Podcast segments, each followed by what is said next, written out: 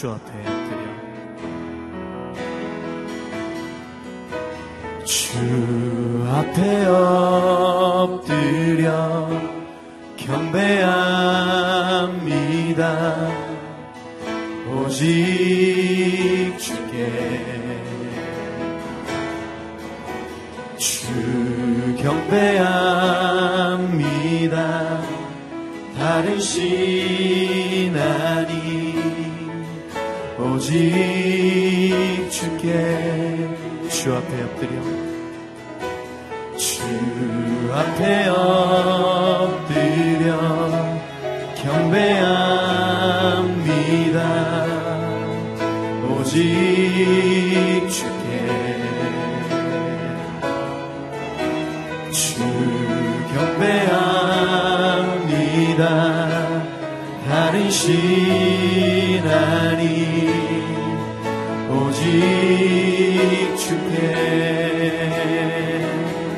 나의 모든 우상들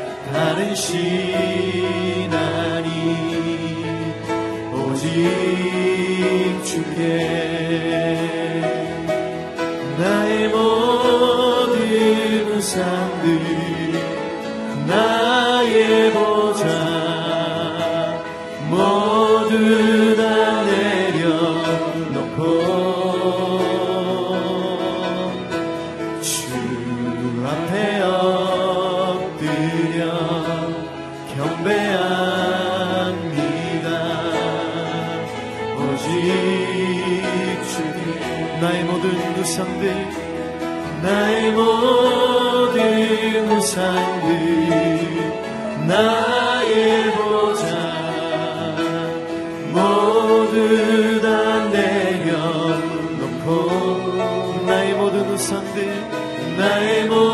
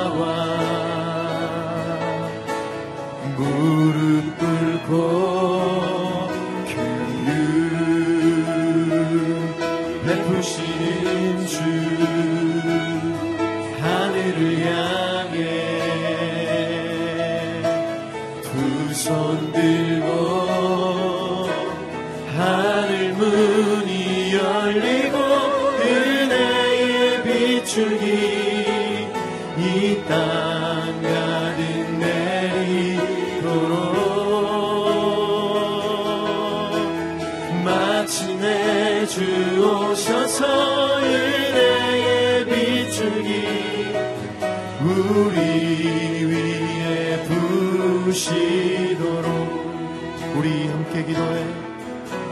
우리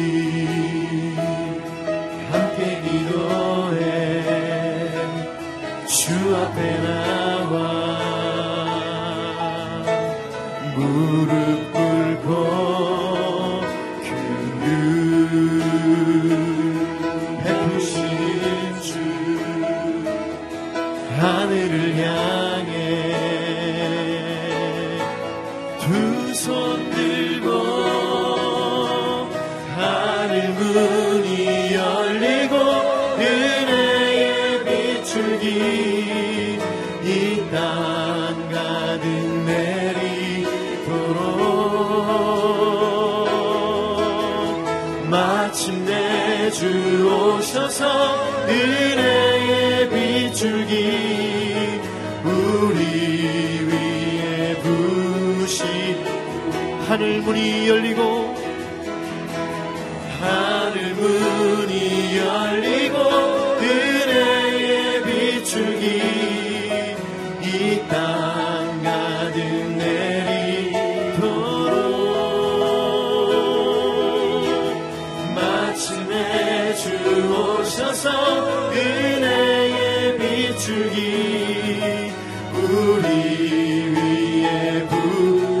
손을 높이 들고 하늘 문이 열리고 하늘 문이 열리고 은혜의 비출기 이땅 가득 내리도록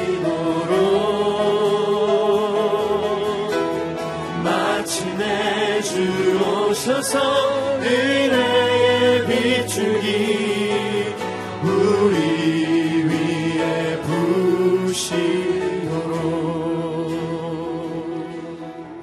함께 기도하기 원합니다.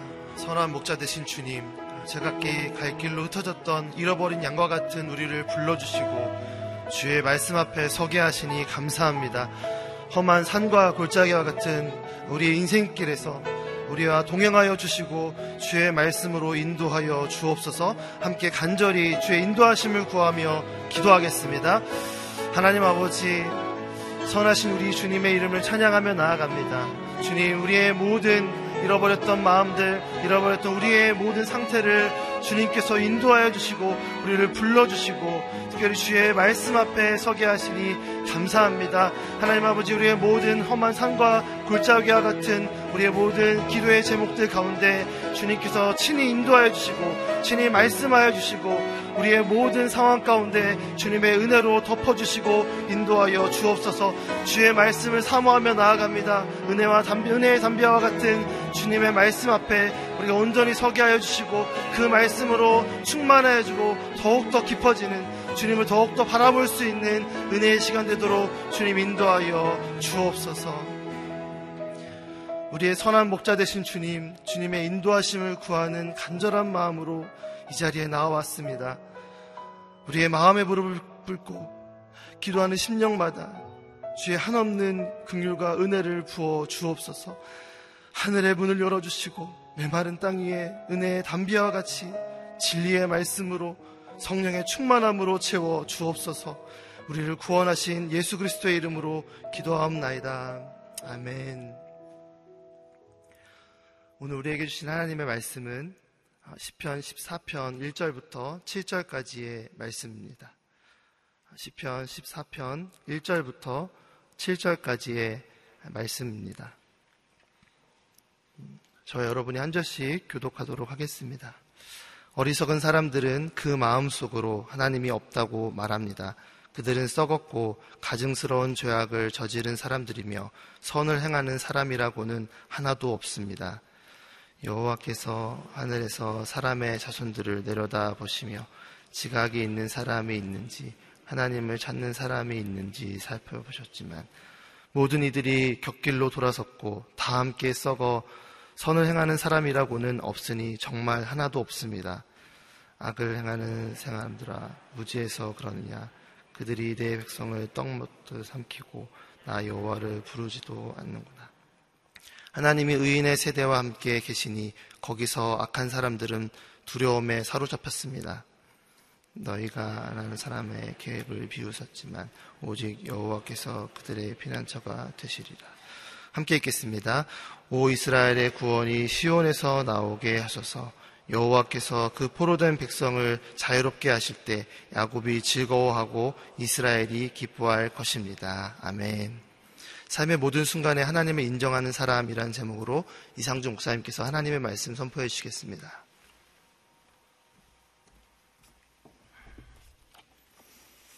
할렐루야. 하늘의 지혜가 하나님의 사람들에게 임하는 아, 귀한 한 주간이 되기를 주님의 이름으로 축복합니다.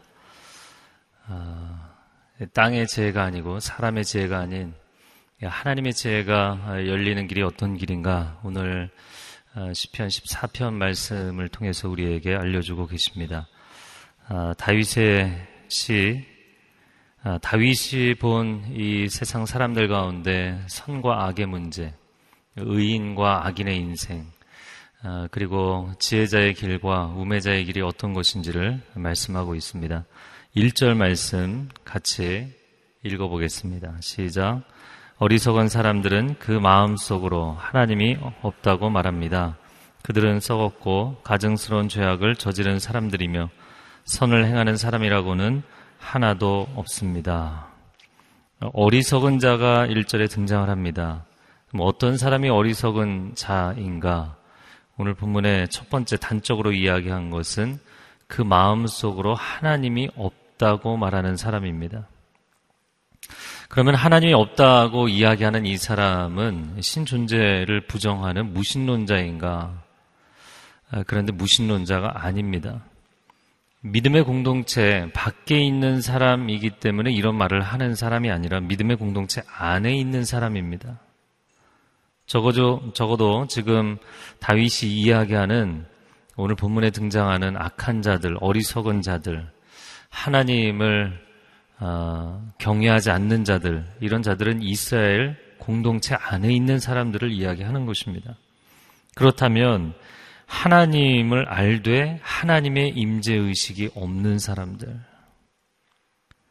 하나님이 내 삶에 존재하신다는 것, 역사하신다는 것, 나를 보고 계시다는 것, 이것이 전혀 느껴지지 않는 사람들을 이야기하는 것입니다.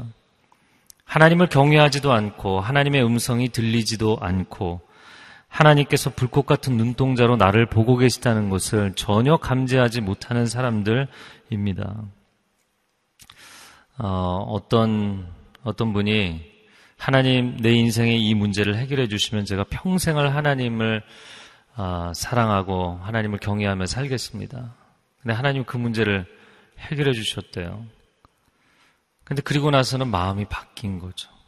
우리가 하나님 앞에 서원 기도할 때 아, 하나님께서 어떤 사람을 기뻐하시는가 하나님 앞에 서원을 기억하고 지키는 자. 근데 이분이 하나님의 그 응답에 대해서는 감사함으로 받고 나서 그리고는 그 약속을 지키지 않은 거예요. 하나님 제가 어쩔 수 없는 상황입니다. 자신의 상황을 이야기하면서 10년째, 20년째 교회도 나오지 않고 예배도 드리지 않고 인생을 산 거예요. 그러다가 인생에 정말 모든 것이 다 무너지는 큰 폭풍우와 같은 고난을 만나고 나서 아 내가 그동안 하나님을 기만했구나. 등 돌리고 내 눈을 가리고 눈 가리고 아웅이라고 이야기를 하죠. 뭐 사실 어린 아이들은 이 시각적인 인지 효과가 강하기 때문에 자기 눈에 보이지 않으면 마치 존재하지 않는 것처럼 자기 손에 잡히지 않으면 아, 자기의 boundary 안에서 그 존재가 느껴지지 않으면 마치 없는 것처럼 생각하는 것이죠. 아, 하나님이 없다고 생각하는 순간 그에게는 정말 하나님이 계시지 않습니다. 이것이 가장 두려운 것이죠. 그리고 그에게만 하나님이 계시지 않는 것이에요. 마치 인생을 살면서 아, 희망은 없다. 이렇게 이야기를 하는 사람에게는 정말 희망이 없는 거예요. 그런 사람은 절망에 빠지는 것이죠. 희망이 없나요? 어떤 상황에서도 희망은 있죠. 먹구름으로 온 하늘이 가득하고 폭풍이 몰아쳐도 그 위에 찬란하게 빛나는 태양이 있죠. 하나님께서 우리의 삶 가운데 살아 계시는 줄로 믿습니다. 이 어두운 시대, 악한 시대, 세상의 죄악이 관영한 시대에 어디 하나님이 계시는가? 하나님이 계시죠. 하나님이 없다고 말하는 사람들이 어리석은 사람이다. 그런데 이런 마음을 품는 사람은 연쇄적인 반응이 일어나는데 첫 번째 그들은 썩었다. 그들의 내면이 그 잘못된 거짓된 생각으로부터 시작되는 내면의 부패, 영혼의 부패입니다. 더 이상의 하나님의 임재하심을 느낄 수 없는 상태, 그분의 임재의 빛이 비춰지지 않는 상태, 어둡고 습하고 곰고 썩어 돌아가는 영적인 상태. 두 번째는 가증스러운 죄악을 저지른 사람들이다. 그 내면만 그런 것이 아니라 삶에 구체적으로 악행을 하는데 더 이상 인내해 줄 수 없는, 참을 수 없는 지경까지 이른 사람들. 그래서 이 어리석은 사람들에 대한 아, 세 가지 표현을 한 이후에 마지막 네 번째 뭐라고 이야기했냐면 여러분 우리가 계속해서 히브리 텍스트를 보지만 보통은 두 번 반복하고 끝나요. 여기는 세 번, 네 번째까지 갔어요. 그네 번째 이야기하는 것은 선을 행하는 사람이라고는 하나도 없습니다. 얼마나 탄식하는지, 얼마나 개탄하고 있는지를 보여주는 1절 말씀이죠. 선을 행할 수 있는 능력 자체를 상실한 사람들, 선이 무엇인지를 기억조차 못하는 사람들, 선과 악에 대한 양심에 민감한 그 느낌조차 포기한 사람들인 것이죠. 자, 그래서 정반대로 하나님께서 그렇지 않은 사람들이 있는가 하여서 온 세상을 두루 살펴보신다. 2절 말씀 같이 읽어보겠습니다. 시작. 여호와께서 하늘에서 사람의 자손들을 내려다 보시며 지각이 있는 사람이 있는지 하나님을 찾는 사람이 있는지 살펴보셨지만 자, 하나님께서 이런 어리석은 자들, 내면이 부패하고 삶에는 악행이 그치지 않고 선에 대한 감각과 능력 자체를 상실한 사람들, 이런 사람들이 아닌 사람들을 찾으신다. 그럼 지혜자들을 찾으신다는 것이잖아요. 자, 그런데 2절에 표현되어 있는 두 가지 표현을 썼는데 첫 번째 표현은 지혜 있는 사람이 아니라 지각이 있는 사람. 저를 한번 따라해보세요. 지각이 있는 사람. 영어식 표현에도 NIV 성경에 나왔지만 단순히 understand, 이해력이 있는 사람.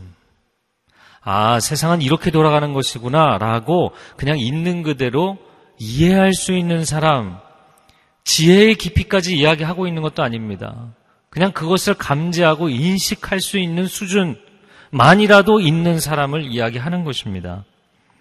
로마서 1장 말씀해 보면 너희가 하나님을 거부하고 믿지 않는 건 핑계치 못한다.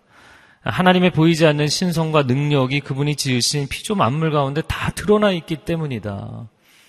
여러분, 이 아름다운 자연, 풍광을 보고, 산맥을 보고, 저 넓은 대양을 보면 그것을 만드신 이 창조주의 손길과 호흡을 느낄 수밖에 없는 것이죠. 이것이 이제 일반 계시, 자연 계시라고 하는 것입니다. 어, 그러나 그것을 넘어서서 하나님께서 하나님의 말씀을 우리에게 주셔서 이 말씀을 통하여 하나님의 특별한 계시를 주신 줄로 믿습니다. 이거는 뭐 하나님의 언어를 우리가 해독해야 되는 것이 아니잖아요. 사실 읽기만 해도 되는 것이거든요. 아, 그래서 말씀을 낭독하고 말씀을 선포하는 것이 매우 강력한 힘이 있죠. 아, 하나님이 이 특별 계시를 주셨을 뿐만 아니라 계시의 정점인 당신의 아들 예수 그리스도를 우리에게 보내주신 줄로 믿습니다. 빌리바, 아, 나를 보았건을 어찌하여 아버지를 보여달라고 하느냐? 나를 본 자는 아버지를 본 것이니라. 아멘.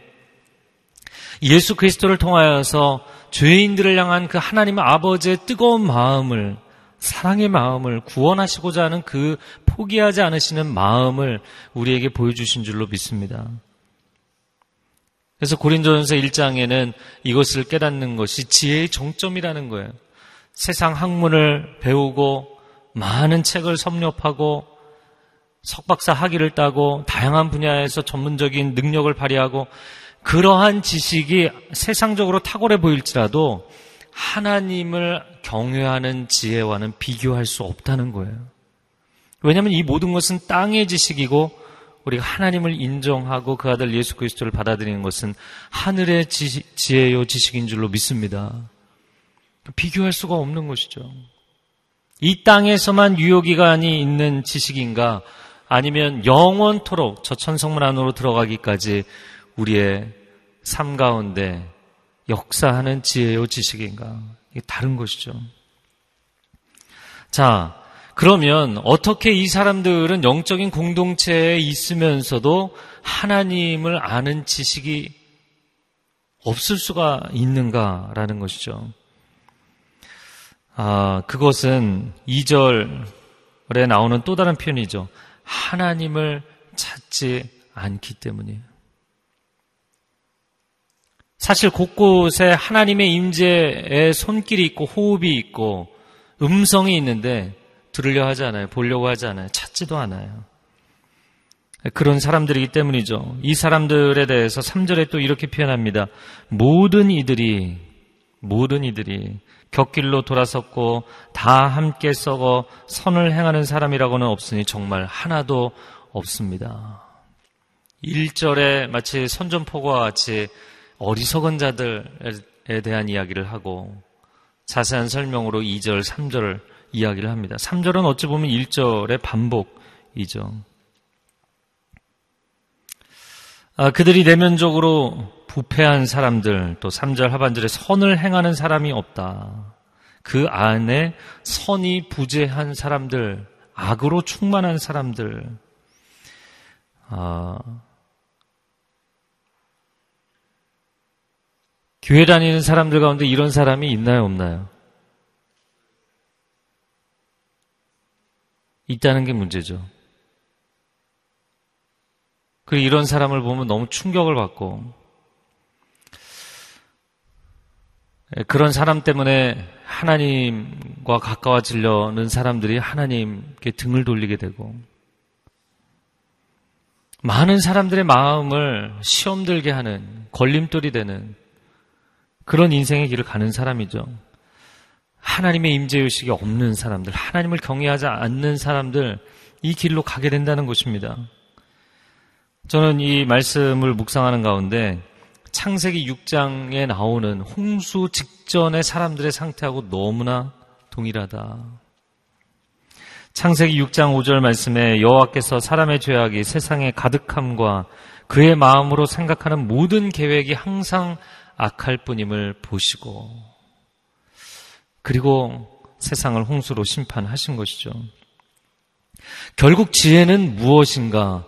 지혜는 하나님이 여기 나와 함께 하시고 이 세상 역사 가운데 함께 하시며 그분은 창조주이시고 역사의 주관자이시며 완성자이시라는 하나님의 프레젠스, 하나님의 임재에 대한 하나님의 존재에 대한 의식을 갖는 것이 지혜인 줄로 믿습니다.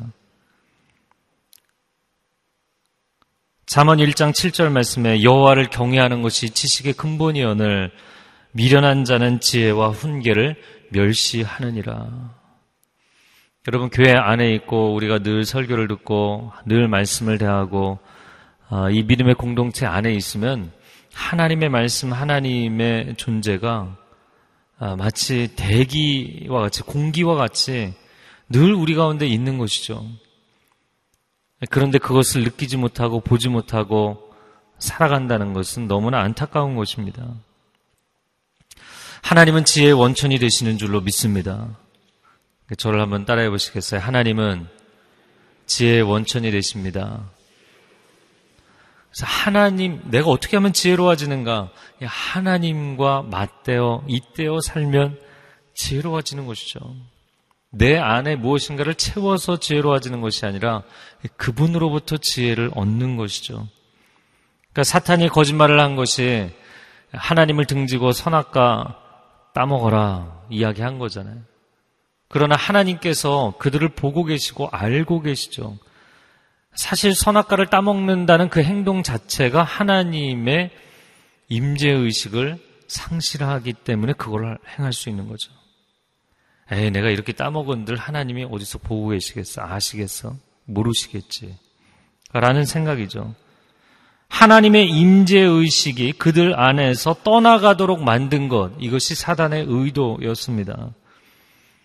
지혜의 타락, 지성의 타락을 부추겼던 것이죠.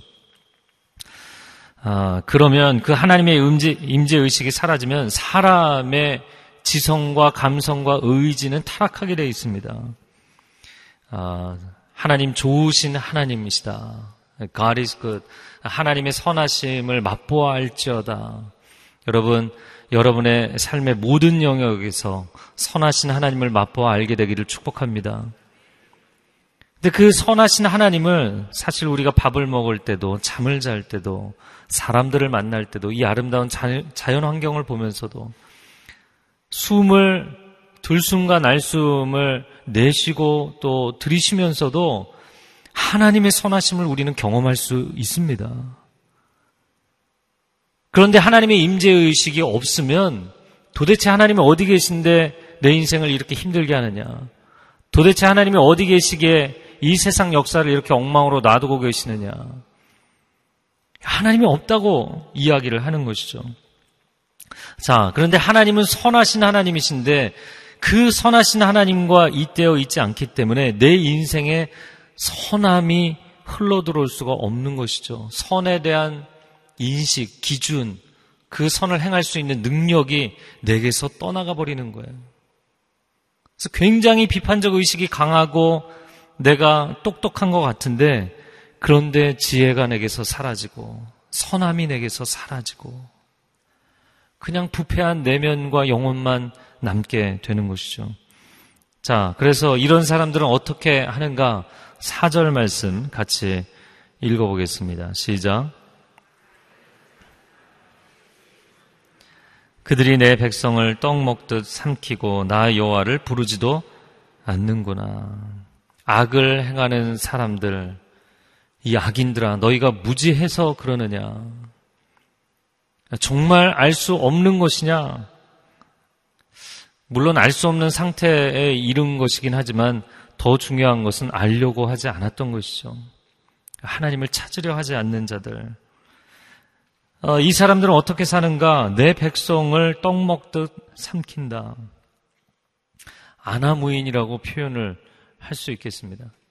자, 하나님의 존재 자체도 무시하는 사람들은 사람을 무시하는 거예요. 눈에 보이는 것이 없다. 이렇게 이야기를 하죠. 아나무인. 근데 아나무인으로 끝나는 게 아니라 여호와를 부르지도 않는구나. 하나님께 나와서 엎드려 회개해야 될 때, 또 하나님의 지혜를 구해야 될 때, 때론 이들에게도 위기 상황, 한계 상황이 오는데, 그때도 하나님께 엎드리지 않는다는 거예요. 결국에 사울왕이 신접한 여인을 찾아가지 하나님을 찾지 않잖아요. 하나님의 이름을 부르지 않는다. 그래서 앞에 부분과 뒤에 부분이 좀 다른 내용인 것 같지만 어, 결국엔 악에 빠진 사람이 사람과의 관계, 또 하나님과의 관계에 있어서 사람도 눈에 보이지 않고 하나님도 눈에 보이지 않는 어, 세상의 역사를 자신이 다 컨트롤하고 있는 것 같지만 어, 온 세상의 역사가 이 손 안에 있소이다. 자기가 세상을 다 쥐락펴락하는 것 같지만 그러나 사실은 영적인 암흑 가운데 있는 사람들, 보이는 것이 없는 사람들, 그런 상태에 빠져 있는 것이죠. 이게 악인의 실태입니다. 내면적인, 영적인 시력을 상실한 사람들이에요. 자, 4절까지 어리석은 사람에 대한 이야기를 했습니다. 그리고 5, 6, 7절에 이제 반전이 이루어지는데, 수많은 사람들이, 수많은 신앙인들이 이 4절의 지점 에서 대부분 무너집니다. 실망하고 포기하고 타협합니다. 세상이 그렇지 뭐. 악인들이 이 세상을 다 장악하고 있지. 영혼에 그 어두움의 먹구름이 막 몰려오는 거예요. 폭풍우처럼 몰려오는 거예요. 처마 밑에 숨어 있는 참새처럼 벌벌 떨고 있는 거예요. 그렇게 세상의 어두움에 악함에 내 영혼이 압도를 당하고 나면 많은 사람들이 무너집니다. 아니면 타협하거나. 그런데 시편을 읽으면서 감사한 것은 이 시편은 앞부분은 땅의 이야기로 시작하지만 뒷부분은 하늘로 비상하는 거예요. 세상의 악함과 어두움에 대해서 외면하고 하나님만 찬양하는 게 아니에요. 시편은 대부분 땅의 어두움에서 시작합니다. 이 세상이 얼마나 악한지, 얼마나 비참한지 아주 지극히 현실적인 이야기를 합니다. 그런데 신세 한탄으로 기도가 끝나지 않아요.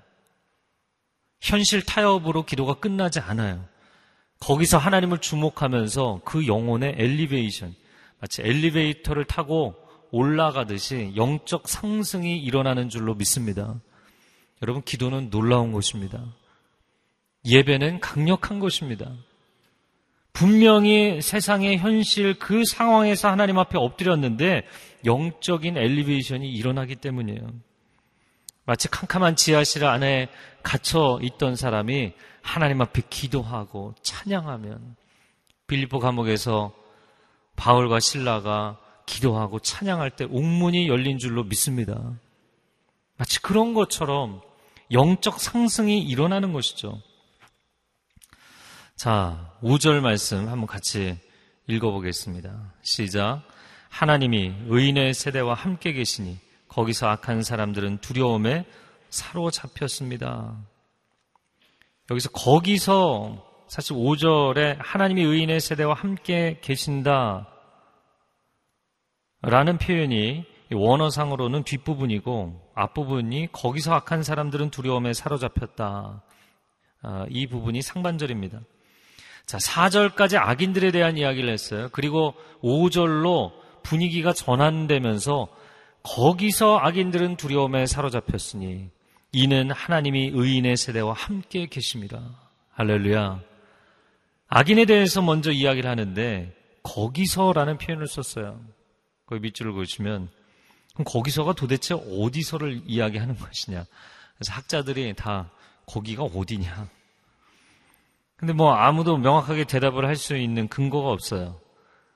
근데 쉔이라는 이 단어, 거기서라는 히브리어가 시간적인 특정 아, 지점 아니면 장소적인 어떤 특별한 지점을 이야기하는 것입니다. 어느 한 포인트를 명확하게 이야기를 하는 것이에요.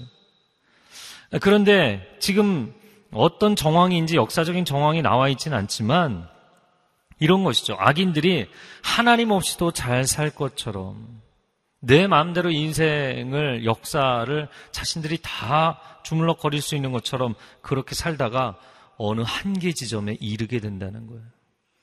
여러분 인생에는 반드시 한계가 있습니다. 그 한계 상황에 도달하면 당황한다는 거예요.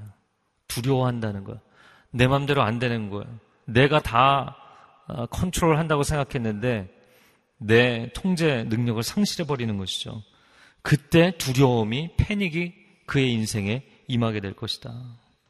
평소에 하나님을 경외하는 두려움이 있었다면 통제불능의 상황에 이르는 두려움에 빠지지 않았겠죠. 근데 평소에 하나님을 경외하지 않았기 때문에 하나님을 두려워하지 않았기 때문에 이 세상의 두려움이 어두운 두려움이 그의 인생에 임하게 되는 것이죠. 그러나 하나님은 의인의 세대와 함께 계십니다. 저를 한번 따라해보세요. 하나님은 의인의 세대와 함께 계십니다. 의인의 세대라는 표현을 썼는데 말 그대로 generation, 한 세대를 의미하는 표현입니다. 두 가지 의미로 해석이 가능한데 첫 번째는 한 사람의 전 인생의 평생에 하나님이 함께 하신다. 두 번째는 아, 한 개인의 평생을 이야기하는 것으로 볼 수도 있지만 동시대적으로 하나님을 경외하는 사람들의 공동체에 하나님이 함께 하신다라는 뜻입니다. 여러분이 하나님의 임재 가운데 하나님을 경외하며 하나님을 예배하는 가정을 이룰 때 그 가정에 하나님이 함께 하시는 줄로 믿습니다. 하나님이 그 예배하는 교회 공동체 가운데 함께 하시는 줄로 믿습니다. 아, 그래서 하나님의 사람들은 사절에서 그 기도가 멈추거나 그 인생의 믿음의 고백이 멈추면 안 됩니다. 아, 제가 선포할 때 여러분 아멘으로 화답하시기 바랍니다. 하나님의 사람들이여 결코 낭망하지 말지어다. 결코 포기하지 말지어다. 결코 세상의 악에 타협하지 말지어다. 아멘. 여러분 절대 타협하지 마십시오. 포기하지 마십시오. 세상을 보건대 온통 악인들이 목소리 큰 사람들이 적극적으로 주도적으로 거짓되고 어두운 일을 주도하는 사람들이 세상을 다 끌고 갑니다. 하나님 앞에 나와서 엎드려 통곡을 하고 안타까워하고 하나님께 위로를 받잖아요. 근데 여러분 위로를 받는 것으로 끝나지 마시고요. 이 5절의 환상이 열리게 되기를 축복합니다. 그래서 어떤 학자는 이 5절을 딱 보고 뭐라고 해석을 했냐면 제가 그 학자를 보고 참 어, 이분은 기도하는 분이구나 이런 생각이 들었어요. 보통은 학자들이 역사적인 정황을 가지고 설명을 하는데 5절 말씀이 4절까지 악인들이 세상에 가득 차 있는 이야기를 했잖아요. 근데 5절에 갑자기 분위기가 바뀐다고요. 뜬금없이 바뀐다고요. 그러니까 그 학자가 이야기하는 게 다윗이 기도하다가 예배하다가 하나님 뭔가를 보여주신 것 같다. 하나님이 그에게 환상을 보여주신 것 같다. 할렐루야. 여러분 세상을 보면 칠흑같이 어두운 거예요. 그러나 하나님 앞에 엎드려 기도하는 사람에게는 거룩한 환상을 보여주시는 줄로 믿습니다. 길이 보이지 않아요. 갈 곳이 없어요. 어디로 가야 될지 모르겠어요. 기도하면 길을 보여주시는 줄로 믿습니다. 내가 지금 어느 지점에 서 있는지 알 수가 없어요. 두려워요. 불안해요. 기도하면 내 위치가 어디인지를 알려주시는 줄로 믿습니다. 이것이 하나님의 은혜입니다. 그래서 마치 이 기도가 이 시편의 기도를 보면 비행기가 테이크오프 하는 것 같다. 비행기가 이륙하는 장면 같아요. 아, 비행기가 활주로로 나가서 아, 비상하기 전에 활주로를 막 열심히 달려가잖아요. 엄청난 속도로 달려가죠. 공기의 마찰, 땅에 바퀴가 굴러가면서 그 땅의 지표면의 마찰, 그 마찰을 온몸으로 받으면서 달려가는 거잖아요. 그러면 그 비행기가 그렇게 왜 고생하며 달려갑니까? 아, 이륙하기 위해서죠. 은혜의 창공으로 올라가야죠. 수많은 사람들이 기도할 때 그냥 활주로만 달리다가 경납고 돌아오고 활주로만 달리다가 경납고 돌아옵니다. 여러분 그렇게 기도하시면 안 되고요. 비상할 때까지 은혜의 창공의 그 높은 지점에 이르기까지 기도하셔야 됩니다. 기도가 그 자리까지 나가면 그러면 이 땅의 것이 문제가 되지 않아요. 먹구름 아래에 있는 세상의 어두움이 더 이상 문제가 되지 않아요. 할렐루야. 영적인 엘리베이션, 영적인 상승이 일어나는 것이죠. 자, 6절 말씀 함께 읽겠습니다. 시작. 너희가 가난한 사람의 계획을 비웃었지만 오직 여호와께서 그들의 피난처가 되시리라. 너희는 가난한 사람들의 계획을 비웃었지만 오직 여호와께서 그들의 피난처가 되신다. 어떤 분에게는 위로가 되는 말씀이겠지만 어떤 분에게는 아, 꼭 크리스찬은 이런 고백을 해야 되는가 아, 싶은 그런 구절일 수도 있습니다. 왜냐하면 의인, 지혜로운 자, 하나님을 경외하는 자를 6절에서 뭐라고 표현했나요? 가난한 사람이라고 표현했기 때문이에요. 특별히 사업하시는 분들이 마음이 어려울지 모르겠어요. 그러면 하나님을 경외하는 사람, 지혜로운 사람, 의의 길을 가는 사람은 꼭 인생을 가난하게 살아야 되느냐? 꼭 가난해야 하는가? 제가 이렇게 묵상하면서 꼭 가난해야 하는가 이렇게 써놓고요. 바로 그 다음에 꼭 가난해야 합니다. 썼어요. 꼭 가난해야 합니다. 물질적인 가난함을 이야기하는 것이 아니고요.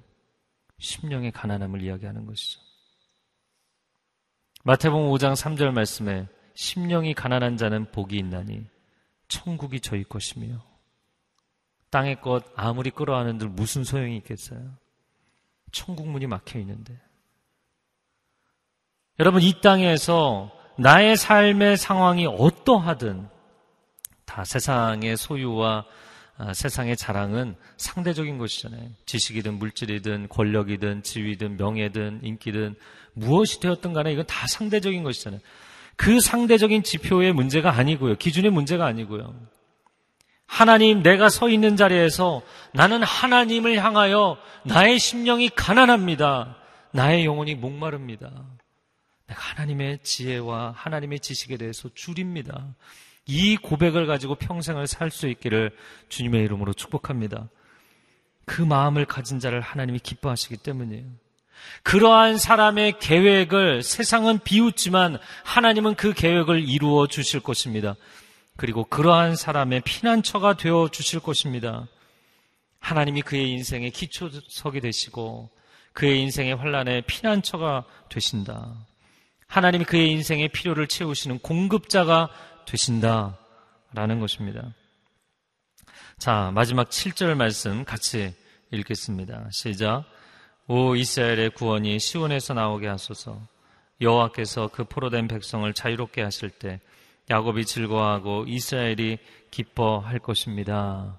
이스라엘의 구원은 시온에서 마치 아, 이스라엘 사람들에게는 구호와 같은 것이죠. 이 시온, 그 시온산이라는 것은 하나님의 임재의 초소가 있는 곳이죠. 구원이 시온에서 나온다라는 것은 구원은 하나님으로부터 온다라는 것이죠. 우리의 시민권은 하늘에 있습니다. 그곳으로부터 우리의 구원자 예수 그리스도께서 오시는 것을 우리가 고대합니다. 어제 주일 본문의 말씀이잖아요. 구원은 주님으로부터 누구든지 주의 이름을 부르는 자는 구원을 얻으리라. 아멘. 그래서 여러분 기도하기로 작정하신 분들 몇 달 기도해보고 포기하지 마시고요. 1년 기도하고 포기하지 마시고요. 당신이 주의 이름을 부르는 한 주의 구원은 당신의 삶 가운데 임할 줄로 믿습니다. 왜냐하면 하나님의 임재의식, 하나님을 인정하는 사람이기 때문이죠. 자, 그런데 7절 하반절에 뭐라고 말씀하냐면 여호와께서 그 포로된 백성을 자유롭게 하실 때 하나님의 백성이 기뻐하고 즐거워할 것이다. 제가 이 보면서 어 좀 이상하다. 다윗이 쓴 시인데 왜 포로 바벨론 포로 시대를 이야기하는 것인가? 근데 바벨론 포로 시대를 이야기하는 것이 아니고요. 얼마나 세상이 악한지 임마누엘 하나님의 임재로 앞뒤 좌우가 포위를 당한 게 아니라 그 세상의 악의 기운으로 악한 자들로 동서남북이 가득 차 있는 거예요. 내가 악한 세상에 갇혀서 살아가는 거예요. 여러분, 그러면 아, 하늘에 하나님이 보이지 않고 영혼의 눈을 뜨기가 어렵고 빛이 보이지 않고 사람이 지쳐버리는 거죠. 그런데 하나님의 구원이 시온으로부터 나와서 포로된 자를 자유케 갇힌 자에게 노임을 하나님의 은혜의 해와 신원의 날을 선포하실 때 하나님의 백성들이 해방되게 될 줄로 믿습니다. 저는 7절 말씀 또 보면서 어렸을 때 제일 좋아했던 놀이 중에 하나가 얼음땡, 얼음땡 놀이였거든요. 근데 참 영적인 게임이다. 이런 생각을 해요. 얼마나 많은 사람들이 사실 살아있지만 살아있음에도 불구하고 영적으로 다 얼어붙은 것 같은 여러분 땅이 생명력을 갖고 있죠. 그러나 얼어붙은 동토에는 씨앗을 뿌려도 소용이 없잖아요. 하나님의 말씀의 씨앗을 뿌려도 소용이 없어요. 봄이 와야 합니다. 하나님의 은혜의 계절이 와야 합니다. 영적인 상승이 일어나야 합니다. 활주로만 돌다가 들어가면 안 됩니다. 창공을 비상하는 하나님의 은혜의 임재 가운데 들어가시기를 주님의 이름으로 축복합니다. 이 시간 기도할 때 우리가 두 손을 들고 하나님 앞에 기도하기를 원합니다. 하나님, 이 새벽을 깨우며 하나님 앞에 나아갑니다. 하나님의 사람들을 기억하여 주시옵소서. 새벽에 하나님이 도우시리로다. 새벽에 하나님이 그의 기도를 들으시리로다. 하나님 말씀하여 싸우니 그 말씀대로 이루어 주시옵소서. 우리 영혼이 활주로를 돌고 끝나는 기도가 아니라 은혜의 창공을 비상하는 기도가 되게 하여 주시옵소서. 어두운 너머를 뚫고 나가는 사람들이 되게 하여 주옵소서. 두 손을 들고 주여 삼창 기도하겠습니다. 주여, 주여, 주여. 오 하나님의 백성들을 하나님 붙잡아 주시옵소서. 하늘을 비춰 주시옵소서 하늘 문을 여시고 하나님의 인재의 빛을 비춰 주시옵소서. 하나님의 은혜의 빛을 비춰 주시옵소서. 거룩한 하나님의 임재 가운데 들어가게 하여 주옵소서. 세상이 너무나 악합니다. 세상이 너무나 어둡습니다. 의인 롯이 저 악인들 가운데 그 의로운 마음이 상하였다고 말씀하셨습니다. 환경의 영향을 받을 수밖에 없고 악인들의 그 말 가운데 심령이 상할 수밖에 없지만 하나님의 백성들을 치유하여 주옵소서. 하나님의 백성들을 회복하여 주옵소서. 하나님의 백성들을 붙잡아 주시옵소서. 하나님의 백성들이 영적으로 비상하게 하여 주옵소서. 하나님의 백성들이 기도하며 그 기도 가운데 타협하거나 포기하지 않게 하여 주시고 깨어 일어나게 하여 주옵소서. 여호와를 악망하는 자는 독수리의 날개 치며 올라간 같은 새 힘을 얻을 지어다. 새 힘을 얻을 지어다. 낭망하지 말지어다. 포기하지 말지어다. 세상의 어두움과 타협하지 말지어다. 하나님의 살아계심을 체험하고 간증하기까지 우리가 이 자리에 온전히 하나님을 주목하며 바라보고 서 있게 하여 주옵소서. 모든 전쟁에 이 영적 전쟁의 칼바람이 지나가고 나서도 서 있을 수 있는 하나님의 전신갑주를 입은 사람들이 되게 하여 주옵소서. 하나님, 사사시대 하나님의 놀라운 복을 누리면서도 이스라엘 백성들이 하나님을 경외하지 않으므로 하나님의 임재의식이 사라짐으로 인하여 영적으로 바닥을 치는 360년을 보냈습니다.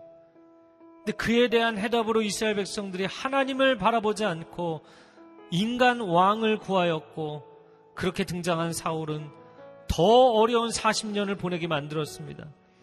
어두움에 더 깊은 어두움 400년을 지내고 나서 하나님이 하나님만을 바라보는 소년 다윗을 세우신 줄로 믿습니다. 오 하나님 우리가 이 시대에 다윗과 같은 영성을 가진 사람들이 되게 하여 주옵소서 400년의 어두움도 뚫고 나갈 수 있는 하나님의 사람들이 될지어다 400년의 영적 침체도 뚫고 나갈 수 있는 예배자들이 될지어다 깨어 있게 하여 주옵소서 세상이 어둡기 때문에 한국 교회가 어렵기 때문에 이 시대가 악하기 때문에 뚫고 나갈 수 없다고 얘기하지 않게 하여 주옵소서 다윗의 영성을 허락하여 주옵소서 그렇게 기도하기를 원하는 분들은 자리에서 일어나서 기도하시기 바랍니다. 오 하나님 다윗의 예배자의 영성을 허락하여 주시고 강력한 하나님의 임재의 능력으로 어둠을 뚫고 나가게 하여 주옵소서. 다시 한번 두 손을 들고 주여 삼창하며 기도하겠습니다. 주여 주여 주여 오 주님 이 시대가 너무나 어둡습니다. 정치, 경제, 사회가 너무나 어둡습니다. 악인들이 세상을 모두 쥐고 있는 것 같습니다. 그러나 하나님의 백성들이 무너지지 말지어다. 포기하지 말지어다. 절망하지 말지어다. 하나님이 살아계시며 하나님이 역사하시니 하나님의 역사하심을 신뢰할지어다. 오 하나님 다윗과 같은 사람들이 나오게 하여 주옵소서. 엘서와 같은 사람들이 나오게 하여 주옵소서. 역사를 반전시킬 수 있는 사람들이 나오게 하여 주옵소서. 우리 자녀들이 단순히 공부를 잘하는 자녀들이 되는 것이 아니라 이 나라 이 민족을 변화시킬 수 있는 자녀들이 되게 하여 주옵소서. 세상에 소망을 주는 자녀들이 되게 하여 주옵소서. 오 하나님 우리가 섬기는 교회가 단순히 부흥하는 교회가 아니라 세상을 변화시킬 수 있는 교회가 되게 하여 주옵소서. 하나님 역사옵소서. 역사하여 주시옵소서. 할렐루 할렐루 할렐루야. 할렐루 할렐루 할렐루야 라카나미네 사람이. 하나님의 영광을 바라보며 나아갑니다. 그 영광을 사모하는 자들 그 영광을 바라보는 자들에게 하늘 문을 여시고 하나님의 인자하심을 허락하시고 하나님의 백성들을 붙잡아 주시어서 하나님 이 시대를 변화시킬 수 있는 영적 기회를 허락하여 주옵소서. 할렐루야 하나님. 이 나라 의 민족을 불쌍히 여겨 주시기를 원합니다. 오랜 세월 어둠의 역사를 거듭하였던 이 민족을 하나님이 살려주신 줄로 믿습니다. 우리가 무엇인가를 잘해서 하나님이 일제치하에서 구한말 일제치하 6.25 전쟁의 폐허에서 하나님 건져주신 것이 아닙니다. 하나님은 가장 연약한 히브리 민족을 들어서 온 세상을 놀라게 하신 것처럼 역사 가운데 가장 어둡고 가장 연약하던 이 민족을 하나님 들어서 하나님의 역사를 나타내신 줄로 믿습니다. 다시금 우리가 겸손하게 하여 주옵소서. 하나님 앞에 회개하게 하여 주옵소서. 도덕성이 회복되게 하여 주옵소서. 국민성이 회복되게 하여 주옵소서. 영성이 회복되게 하여 주옵소서. 이 나라의 민족이 회복되는 시작이 우리 가정에서부터 일어나게 하여 주옵소서. 이번 주에 입시가 있습니다. 단순히 시험을 잘 보는 것이 아니라 내 자녀가 대학에 들어가야 될 영적 당위성은 이 자녀가 다윗처럼 에스더처럼 세상을 변화시키는 지도자가 되기를 원합니다. 주님 역사하여 주시옵소서.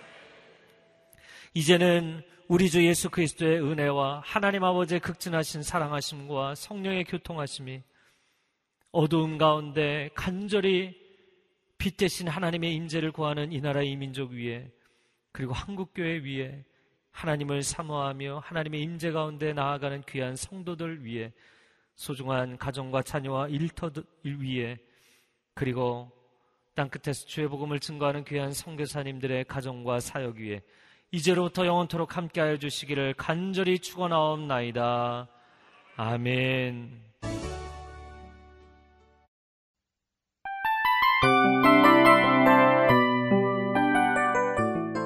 이 프로그램은 청취자 여러분의 소중한 후원으로 제작됩니다.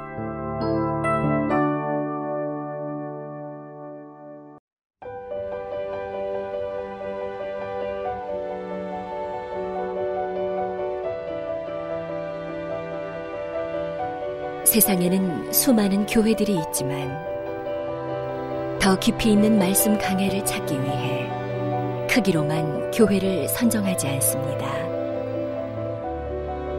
보다 좋은 영적 콘텐츠를 더 많이 나누기 위해 방송비를 받지 않습니다. 1년 365일 복음만 전하고 싶어서 우리는 광고를 하지 않습니다. 온누리의 복음을 땅끝까지 CGN TV와 함께 땅끝 성교사가 되주세요